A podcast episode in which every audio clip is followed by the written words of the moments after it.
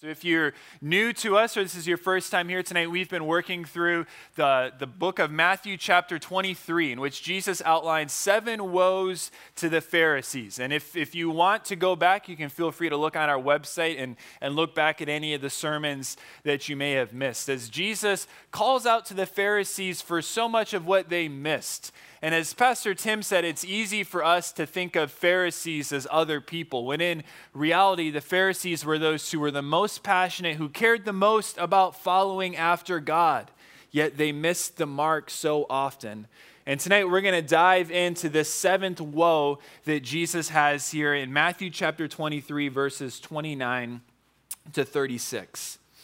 Well, if you were to, to look up online and look what are one of the most popular TV shows of all time, one that will pop up regularly on most, if not every list, is a show that ended about five or six years ago called Breaking Bad called Breaking Bad. And it doesn't matter if you've watched the show or not, but the, the show Breaking Bad centers around this is the main character who in the show, his name is Walter White. His name's Walter White. Now, the first episode of the show, Walter White is a very normal person. He is a high school science teacher. You're like, how is a show about a high school science teacher one of the greatest shows of all time? I don't understand. In the first episode, Walter White is diagnosed with terminal cancer and he realizes that he wants to leave something for his wife and for his son once he has gone. The end is almost here. He has, I think it was less than a year to live. And by chance of circumstances, he runs into a former student of his who is always in trouble, who now is a drug dealer. And he says, Hey, this is a way that I can make some quick money. And because he is a brilliant science teacher, he starts to make crystal meth. And because he's a science, he does it, and it's the best crystal meth that ever has been made in the area. And so he becomes a drug supplier and drug dealer. Now you're like, okay, I can see how there's some drama here and why people would want to watch this. Immediately, as he starts to make this money, he has this idea in his head I want to make this amount of money, and then I will stop. And he says over and over to the people that he's working with, I'm doing this for my family. I'm doing this for my wife and for my son so that they have money once I'm gone. Well, as the show goes, the radiation, the treatment works and he's healed, but does he stop dealing drugs and making drugs? No he doesn't. And as the show goes, it's called Breaking Bad because he goes deeper and deeper and deeper into this world and all the deception, the lies, the drama that comes with it. And all along, through seasons and seasons of this show, he consistently is saying, I'm not doing this for me. I'm doing this for my wife and for my son. I'm doing this for my family to provide for them. Until finally, the last episode of the entire series, the last scene with him, and at this point, sorry, I'm ruining the show for you, his ex wife, he comes to her and he says in one of the most pivotal moments in the show, I did it for me. I did it for me. Because as you're watching, as a viewer, you see you're not doing this for your family. Literally, he has tens of millions of dollars stored up. Like your family doesn't need, he was doing it for himself and for his own power and how it made him feel. Yet he lied to himself and it cost him everything. Sometimes the lies that cost us everything are not the lies that other people tell us, but the lies that we tell ourselves. See, deception can come into our lives in many different ways. And in the Bible, it talks about being aware or being aware of deception that could come into your life. The Bible talks a lot about false teachers and that they could give deception into you. So we need to be on the aware against false teachers and some teaching that may come into our lives. The Bible talks a lot about the influence of others and how if you're around people who don't honor and follow God, how that could naturally help you deceive you and take you away from the Lord. That was all the warnings throughout Scripture of idolatry and, and being in uh, places where idolatry was tolerated. But I think perhaps the most, the, the easiest way, excuse me, that we are deceived today isn't from false teachers and it's not from the people around us. Oftentimes, the easiest way we are deceived is by ourselves. We deceive ourselves all the time. The easiest person to deceive is not your kids, it's not your parents, it's not your boss, it's not your spouse. The easiest person to deceive is yourself. You can talk you into making all kinds of bad decisions. All right, as one pastor said, there's one consistent in every bad decision you have ever made. You made it. You were there. You were a part of it. You have been a part of every bad decision you've ever made. And as we think tonight, we're going to look at this idea of self deception. And it runs here throughout this seventh woe, and it runs throughout Scripture. When I was thinking this week of, of an example of people who were deceived, who had deceived themselves, my mind went to, to one of the churches in Revelation that is written to, the church at Laodicea. And it says to this group of people, this church in Revelation chapter 3, verse 17 For you say, they talk about themselves, I am rich, I have prospered, and I need nothing. They think they're great. And God looks at them and said, Not realizing that you are wretched pitiable, poor, blind, and naked. They had deceived themselves into thinking they were okay when God saw them and said, You are far from it. And tonight we're going to look at the Pharisees and as they struggled with self deception. I want us to, to think about how, in our own hearts and in our own lives, this is an ongoing struggle for each and every one of us. That we can tell ourselves lies, we can deceive ourselves that will damage us and our relationship with God. So, the first, uh, the, the seventh woe, the first point tonight will be in Matthew chapter 23, starting at verse 29. Starting at verse 29 where Jesus says the seventh woe to the Pharisees, and he says this Woe to you, scribes and Pharisees, you hypocrites! For you build the tombs of the prophets and decorate the monuments of the righteous, saying this If we had lived in the days of our fathers, we would not have taken part with them in shedding the blood of the prophets. Thus you witness against yourselves that you are sons of those who murdered the prophets in uh, the sixth woe that we looked at two weeks ago, it was about whitewashed tombs, about whitewashed tombs, and how the Pharisees were actually corrupting the people around them, just how a tomb would make someone unclean back in that time. And Jesus continues this tomb imagery to the seventh woe and talks about how they've built tombs to the prophets and decorated the monuments of the righteous archaeology will tell us that in this time, there was actually a boom of building monuments towards those historical figures in the past. They were creating monuments and structures to honor the prophets that had come before. But in doing so, it wasn't just to honor the past, but to try and honor themselves in the present. Because by building memorials to honor the prophets, what they were saying is we actually would have treated them differently than our fathers did back then.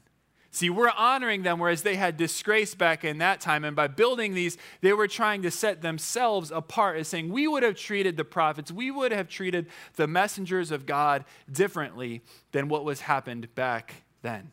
They're saying, if we had lived in the days of our fathers, we would not have taken part in the shedding of blood of the prophets.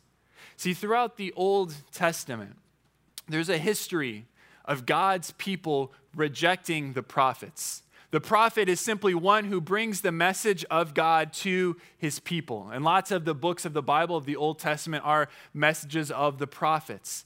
And Israel has a long history, the people of God, of hearing from a prophet and then rejecting him, sometimes even to the point of violence.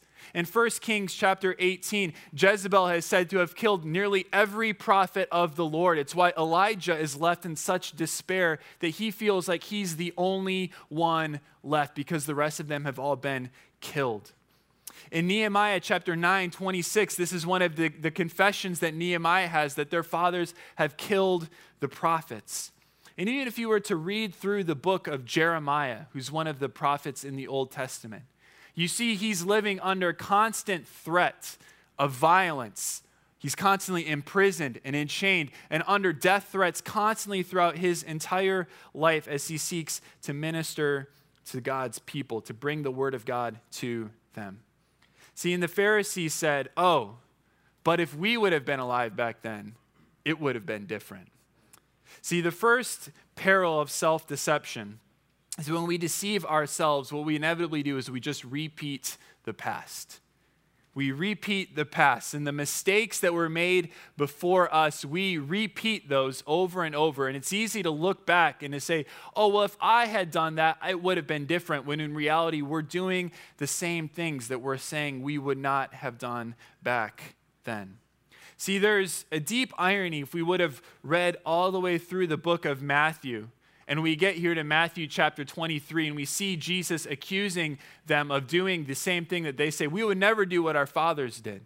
Because Jesus isn't just a prophet who comes from God, brings the message of God to the people. Jesus is God Himself bringing the message of God to the people. He is not just a prophet, He is the greatest prophet. He is God Himself bringing God to the people.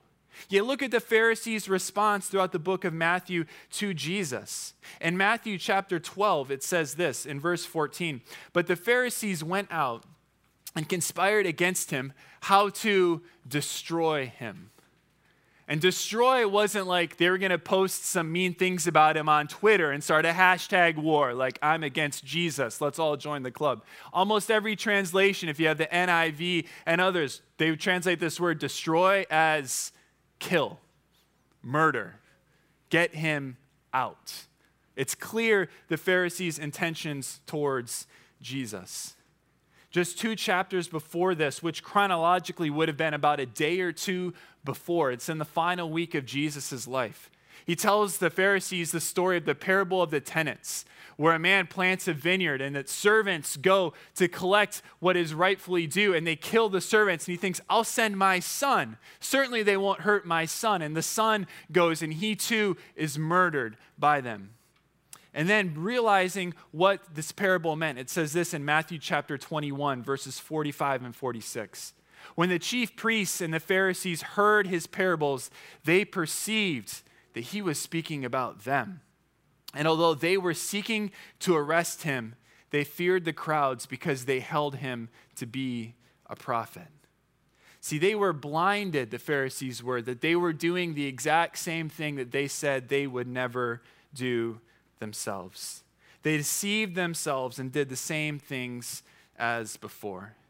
See, rather than learn from the past, so often we just simply repeat the past mistakes that have happened in our lives over and over and over again. Sometimes these are devastating, sometimes they're small. For me, a small example of this, of repeating the past rather than learning from my mistakes, is I love to go out and eat tacos. Am I alone amongst company? Is anyone else love? I love Mexican food. Now, here's the thing not at every place, but at lots of Mexican restaurants. Before you go and you're, oh, you can't wait, the tacos, maybe it's enchiladas, whatever it is, you're so excited for it. And then they bring out the chips and salsa. And you're like, I'm just gonna have a few chips because I'm saving myself for the tacos. And like three baskets of chips later, you're like, oh, I shouldn't have done that. What did I just do? And the tacos come and you, you're like stuffed, and then you push through the pain and you eat the tacos and you feel like you need to be wheeled out of the restaurant to your car. Two weeks ago, I had a lunch meeting at Uncle Julio's right down the street. I had way too many chips, and I had the rest of the office the rest of the day like, I am not gonna do that again. Why did I do that? Monday night, this last week, I'm out to eat with a lot of my family who was visiting in town. We go straight from work. My wife and I get there a half hour early. What do I do for a half hour? I eat way too many chips before the tacos. I'm like, why? I'm just repeating over and over and over again. But sometimes the things that we repeat aren't as funny as just eating too many chips. It's we've been raised and we've come from dysfunctional hurt and pain and the things that we've promised we would never do. We look back and we see, I'm doing the exact same things that I swore I would never do. I swore my mom, my dad, my siblings, my older brother sister, they did that. And I swore I would never be like that. And we're just going down a path of just repeating the past over and over and over again. See, we deceive ourselves if we think we can change the cycle without dramatic help and intervention of God in our lives. And that's why there, there's a, a quote. It's not me. I don't know who read it. I looked it up. I couldn't find exactly the source, but it says pain that's not transformed is just transmitted to others. And pain in your life that's not transformed by the power of Jesus Christ in your life, we inevitably will just transmit to others. And it's just a cycle that repeats itself over and over and over again. And if we say, well, it'll be different for me, I just won't do what my family's always done for generations, we're just deceiving ourselves. Because the Pharisees were like, oh, it's different for us. We would never treat Jesus, we never treat the people of God how their fathers did before. But they were just repeating the cycle over and over again because their hearts were closed to the transformational power of Jesus at work in their lives. So Jesus points this out that they are just like the people who murdered the prophets before. So in verse 32, he says this Fill up then the measure of your fathers, you serpents, you brood of vipers. How are you to escape being sentenced to hell? This expression of filling up the measure of your fathers, filling up the sin is referenced throughout Genesis and it's also in the New Testament. It's this idea of, of sin is building up against you and you're just increasing it and it's making your judgment come all the sooner. It's you cannot hide your sin, but it is so obvious before you. And then he calls them serpents and a brood of vipers. This is seen several times in the book of Matthew. John the Baptist in, in Matthew chapter 3, when the Pharisees came out to John to see him as he was preaching in the wilderness. To the Pharisees, he said, You brood of vipers, who warned you of the wrath to come? And he challenges them to bear fruit that keeps in, excuse me, bear fruit in keeping with repentance. Jesus himself in chapter 12 of the book of Matthew, after the Pharisees have seen Jesus cast out demons, they say, Ah, Jesus can cast out demons because he's from Satan. Jesus says to them, You brood of vipers, how can you speak good when your hearts are just full of evil? Some things don't change over time, and calling people a snake or a viper, never a compliment, right? That's not a compliment now, and it wasn't 2,000 years ago. And what Jesus is, is helping them, trying to open their eyes to see how are you to escape being sentenced to hell? Because the second peril of our own self deception leads to judgments in the future. When we live a life of self deception, it ultimately is one that leads to judgments in the future. See, so often we tell ourselves the lie we fall into self deception that we don't need help. We don't need help. We're fine how we are. Men, do we stop and ask for directions? No. We're fine. We're not lost. We're just taking the scenic path. We will figure it out, but we don't want to stop and ask for help.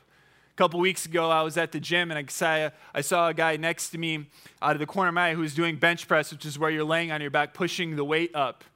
And he, rather than asking for help, tried to push some weight that was too much for him. Next thing you know, there's this loud crash and sounds as weights are literally flying around onto the floor. If he would have just asked for help, he wouldn't have like almost flown weights all over the gym. But we don't want to ask for help because we just think, I'm fine how I am. And the Pharisees, in looking at their lives and looking at Jesus, told themselves, We don't need his help. We don't need God's help. And the greatest mistake that we could make is the one that the Pharisees did, and that's to not see their own sin. And because they didn't see it, they ultimately rejected Jesus. That's why he's saying that if they continue down this path, it's not because their sin is so great that they'll go to hell. It's not that their sin is so unforgivable that they'll go to hell, but this, they're not seeing their need for Jesus. And he's saying, if you never see your need for me, there is no other path that you are going down other than the one that leads away from God and ultimately to hell.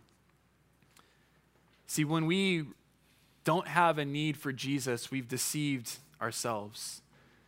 John says it this way in 1 John 1 8. If we say we have no sin, that we're fine, We don't need God's help. If we say we have no sin, we deceive ourselves, and the truth is not in us. See, the greatest self deception of all is believing you don't need Jesus. The greatest lie that you could ever tell yourself is you're fine without Jesus' help. And that's the lie the Pharisees told themselves. And what leads to this lie of self deception, leading ultimately so that we don't see our need for Jesus, is that we lie, we buy into the lie of our own self righteousness.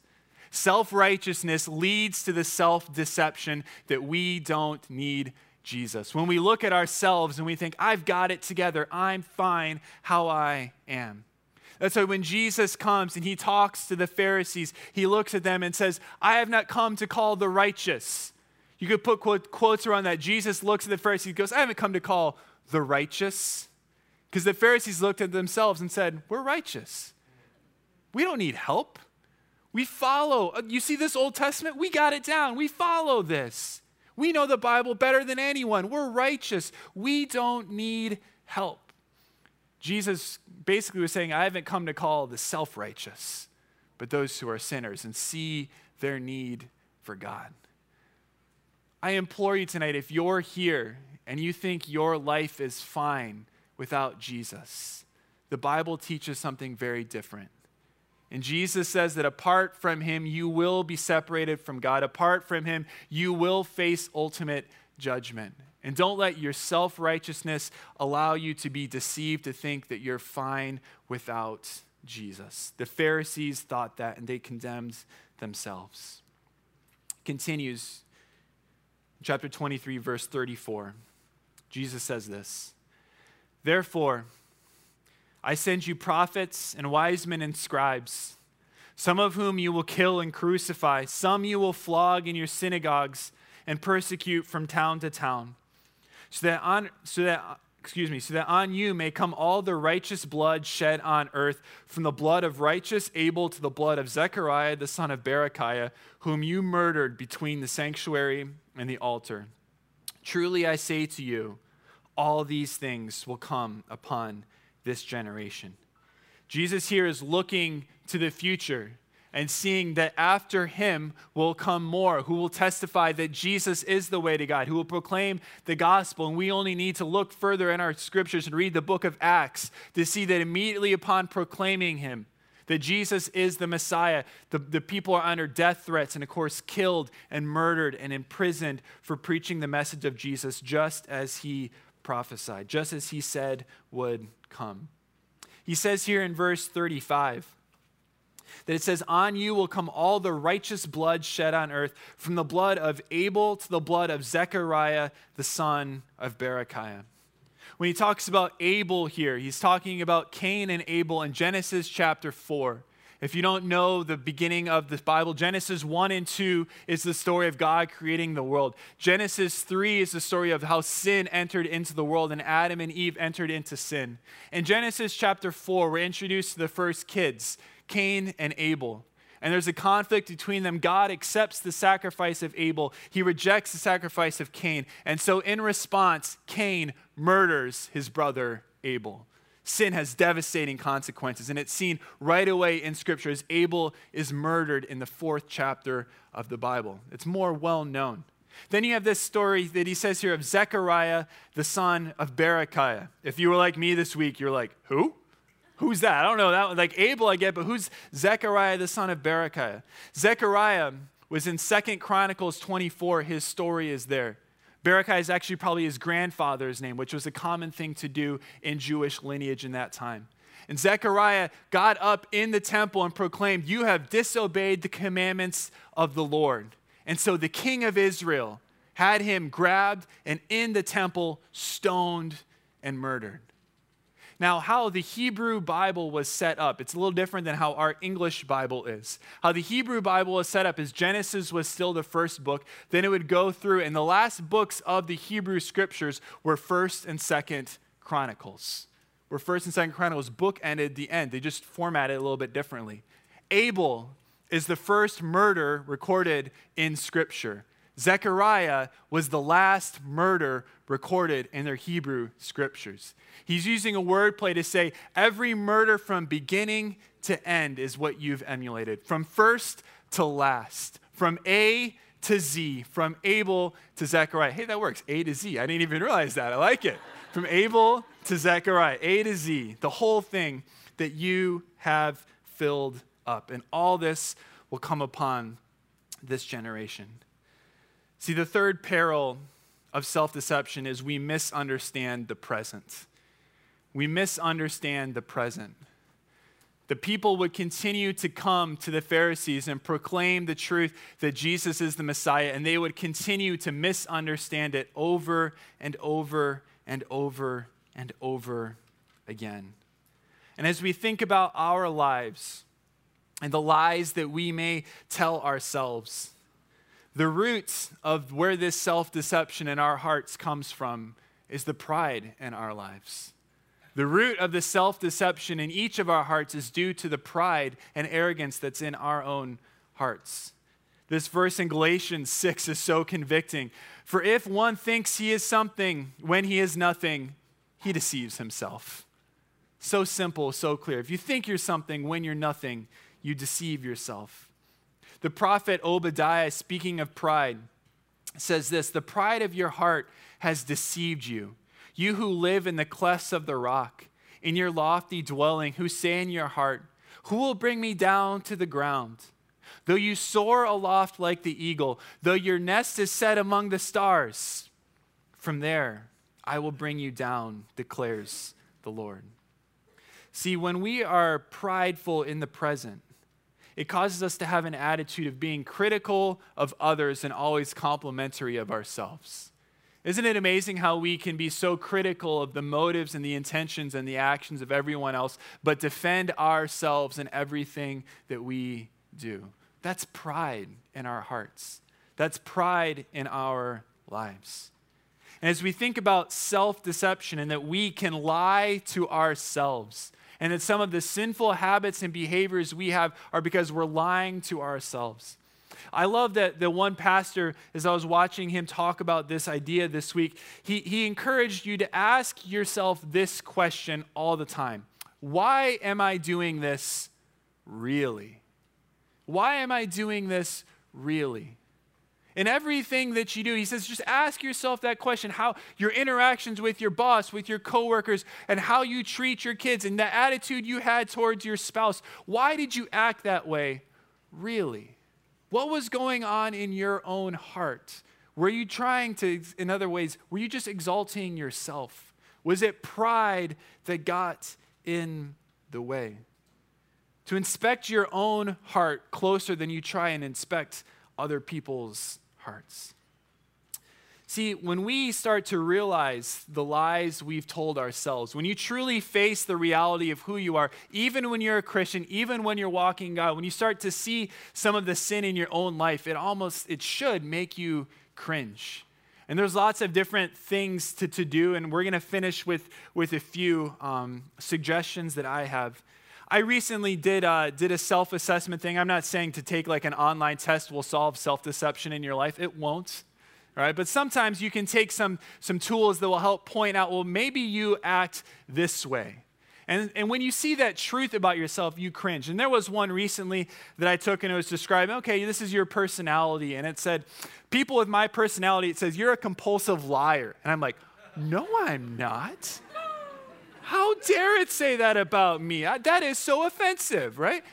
But then it was then it kept on saying goes, you don't consciously plan to lie, but you like to make yourself sound better than you are. So you always just adjust things to make it better. How many people were at Sunday night service last night?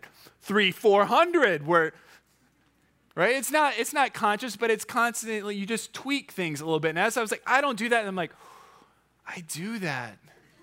I do that. I lie to make myself sound better. And it's just so natural for me to do because even though I've been saved, my heart still struggles with sin and I deceive myself and think, well, that's okay. But no, it's not. I'm lying. If this, that wasn't enough, it goes, your tendency is to often have people in your life who you use them and you don't value the relationship with them. I'm like, oh, that's not me. I'm a pastor. I don't use people.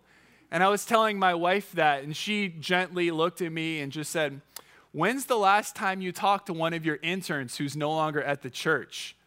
I said, That's not an appropriate question to ask me. How dare you ask me, right? I'm like, Oh, oh, I can use people. I, I, don't do it intentionally. I don't try and use people, but I've had to be like, no, I need to, I, value their relationship. No, even if they're no longer here, I need to call them. But you see the truth sometimes, the lies you tell yourself, and it's hurtful and it's painful, but it's necessary. It's necessary for us to grow. And so, how can we see some of the self deception in our own hearts and in our own lives? three suggestions for us, real quick. First is to ask God to search you. Ask God to search your heart. A well known psalm, a psalm of David in Psalm 139, says this Search me, O God, and know my heart. Try me and know my thoughts, and see if there be any grievous way in me, and lead me in the way everlasting. I don't know about you, but every time I've had the courage to ask God to show me sin in my life, he finds something. Right? He doesn't come up empty. He's not like, oh, you're actually pretty good today. You know, there's always something there. And I think there always will be. But I think that's a pattern that we need to realize. If you are a follower of Jesus, the Holy Spirit lives in you. And one of the activities of the Holy Spirit is to continue to provoke your conscience to see the sin in your life. And as you invite God to see that and to point out your shortcomings, you'll stop being self deceived into thinking you have it all together. And it'll point out some of the errors of your own ways. A second suggestion is to seek feedback from others, to seek feedback and input from others. See, lots of times we think about, well, if something's wrong with me, I go to church so people will come tell me and then once they tell me, then I'll change it. And that's true. If you see some glaring sin in your brother or sister's life, the Bible says you should approach them with gentleness and with kindness and, repro- and re- rebuke them. But I think if we want to see the deception and the lies we tell ourselves, if we're serious about it, we need to ask others and give them permission to speak the truth to us about ourselves. To ask people who you know, who know you, and say, What am I missing? about myself? What, what attitudes have you seen in me that aren't honoring to the Lord? The Bible is filled with talking about people who listen and accept re- reproach and feedback from others, and they're called wise, versus those who don't, who are called fools. A few examples in Proverbs. Proverbs says this The way of a fool is right in his own eyes, he's self deceived, but a wise man listens to, to advice. In Proverbs 15, it says this The ear that listens to life giving reproof will dwell among the wise, but whoever ignores instruction despises himself. But he who listens to reproof gains intelligence. The fear of the Lord is instruction and wisdom, and humility comes before honor. This is hard, but I would encourage you that, that if you hopefully have people who you know and love and trust, to periodically ask them, what sins or what patterns are you seeing in my life that aren't fully honoring to God? Because you know what? When we give people the permission to speak the truth into our lives, oftentimes it's a lot easier for them to do. And it, we're in a place that we're able to receive their instruction and be able to see these sins and the lies that we're telling ourselves. The third step, the third way to kind of get out of a pattern of self deception is to read, and then importantly, read and apply the truth. Read and apply the truth. The book of James, chapter 1, says this well known passage, but I think we sometimes miss it. Be doers of the word and not hearers only, deceiving yourselves. What are people who know a lot about the Bible but don't obey the Bible doing? They're just deceiving themselves. They are telling themselves a great lie. See, great self deception is often accompanied by great knowledge. Great self deception is often accompanied by great knowledge of Scripture. You know the Bible, you know what it says. you're just not doing it. But you can talk the talk enough. You can come to church. You can be around Christians, and you know enough that you can fit in and you can do it all, and you can be lying your way through life. That those who not just hear the word, but those who do the word. See, maturity throughout the New Testament is measured with things like obedience, trust, faithfulness. And a knowledge of God leads us to that things. But knowledge of God apart from obedience just furthers our own self deception. The Pharisees were the people of Jesus' time who knew their Bibles better than anyone, but they deceived themselves and they missed Jesus. As we get to see and study and know God's word, may we not just be those who know the word, but may wait, excuse me, may we be those who do the word, who obey and are applying God's word to our lives. It's really easy to tell ourselves lies. It's hard to see the truth about ourselves. It's hard to see the sin in our own hearts. But let's not be like the Pharisees who were easy to project themselves. I would have done it differently if I was alive. We don't want to repeat the past. We don't want to be so self righteous that we don't see our need for Jesus. And we don't want to just deceive ourselves into thinking we're fine how we are, but to continue to see the need that each of us have each and every day for God in our lives. Jesus, we do thank you for the salvation that comes through the cross and the resurrection of Jesus Christ. That while we were lost in our sin, you came and died for us and that we don't have to pretend to be righteous, that we have our lives together. We don't have to tell ourselves a lie anymore, but we can look to you, for you are the truth, and the truth sets us free. God, may we be free from the lies of even self deception, the things that are so hard to see in our own hearts, in our own lives. For those of us who are walking with you tonight,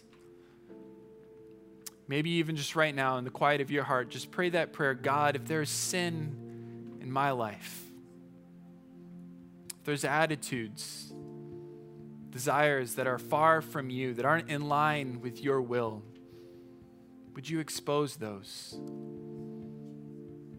God, and as you reveal the sin in our hearts, we thank you for the promise of your word that when we confess our sin, you are faithful and just to forgive us and to cleanse us from all unrighteousness.